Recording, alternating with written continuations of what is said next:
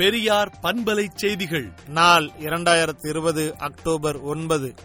கடலூரில் உள்ள தந்தை பெரியார் சிலைக்கு காவல்துறையைச் சேர்ந்த மூவர் மரியாதை செலுத்தி புகைப்படம் எடுத்துக் கொண்டதற்காக இடமாற்றம் செய்யப்பட்டனர். இதனை கண்டித்து திராவிடர் கழக தலைவர் ஆசிரியர் கி வீரமணி அறிக்கை விட்டிருந்த நிலையில் மதிமுக பொதுச் செயலாளர் வைகோ, விடுதலை சிறுத்தைகள் கட்சி தலைவர் தொல் திருமாவளவன், திமுக செய்தி தொடர்பு செயலாளர் டி கே எஸ் இளங்கோவன் உள்ளிட்ட பல தலைவர்கள் தங்களது வன்மையான கண்டனங்களை தெரிவித்துள்ளனர். வடபுல சமூக நீதி போர் தளபதி ராம்விலாஸ் பாஸ்வான் அவர்களின் மறைவிற்கு திராவிடர் கழக தலைவர் ஆசிரியர் கி வீரமணி தமது இரங்கலை தெரிவித்துள்ளார். சமூக நீதி காவலர் வி பி சிங் பிரதமராக இருந்தபோது மண்டல் கமிஷன் பரிந்துரைகளை செயல்படுத்த அவர் எடுத்த அளப்பரிய முயற்சிகள் என்றென்றும் வரலாற்றில் முக்கியத்துவம் வாய்ந்தது என தமது இரங்கலில் பெருமைப்பட கூறியுள்ளார். தமிழகம் முழுவதும் இரண்டாயிரத்து அறுநூற்று ஐம்பது கோடி மதிப்பிலான ஊராட்சி மன்றங்களின் சாலை மேம்பாட்டு டெண்டர்களை ஊராட்சி மன்றங்களின் அனுமதி இல்லாமல் அதிமுக அரசு வெளியிட்ட அறிவிப்பாணையை சென்னை உயர்நீதிமன்றம் ரத்து செய்துள்ளது. தமிழ்நாட்டில் எழுந்த கடும் கண்டனத்தை தொடர்ந்து தொல்லியல் பட்டயப்படிப்புக்கான தகுதி பட்டியலில் தமிழ் மொழியை சேர்த்து மத்திய அரசு திருத்தம் வெளியிட்டுள்ளது.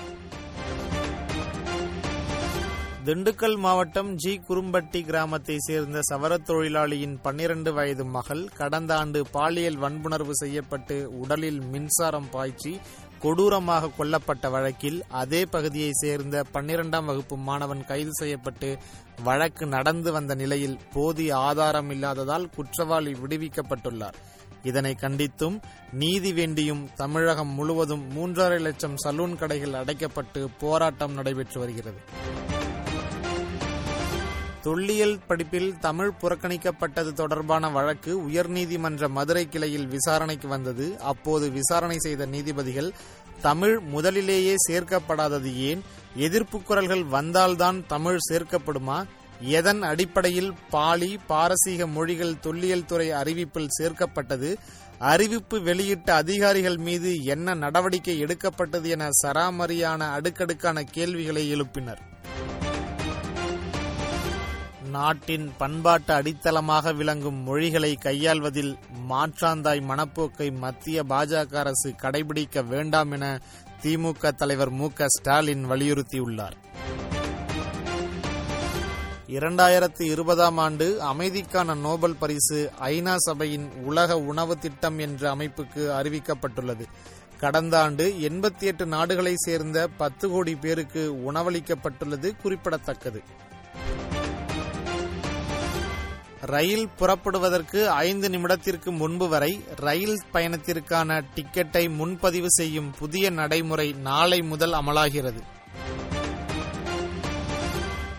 வங்கிகளுக்கு ரிசர்வ் வங்கி அளிக்கும் கடன்களுக்கான ரெப்போ வட்டி விகிதம் நான்கு சதவிகிதம் தொடரும் என ரிசர்வ் வங்கி ஆளுநர் சக்திகாந்ததாஸ் அறிவித்துள்ளார்.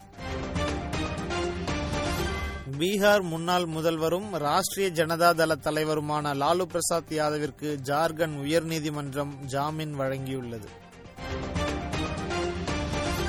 மருத்துவ படிப்பில் மாநிலங்களிலிருந்து பெறப்படும் அகில இந்திய தொகுப்பு இடங்களில் ஓபிசி பிரிவினருக்கு இடஒதுக்கீடு முற்றிலுமாக மறுக்கப்படுவது குறித்தும் மத்திய மாநில அரசுகளின் சமூக அநீதி போக்கை விரிவாக எடுத்துக்காட்டி இன்னும் எவ்வளவு காலத்திற்கு இந்த உறக்கம் என்னும் தலைப்பில் விடுதலை நாளேடு தலையங்கம் தீட்டியுள்ளது.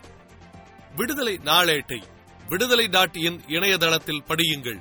பெரியார் பண்பலை செய்திகளை நாள்தோறும் உங்கள் செல்பேசியிலேயே கேட்பதற்கு எட்டு ஒன்று இரண்டு நான்கு ஒன்று ஐந்து இரண்டு இரண்டு இரண்டு இரண்டு என்ற எண்ணுக்கு பெரியார் எஃப் நியூஸ் என்று வாட்ஸ்அப் மூலம் செய்தி அனுப்புங்கள்.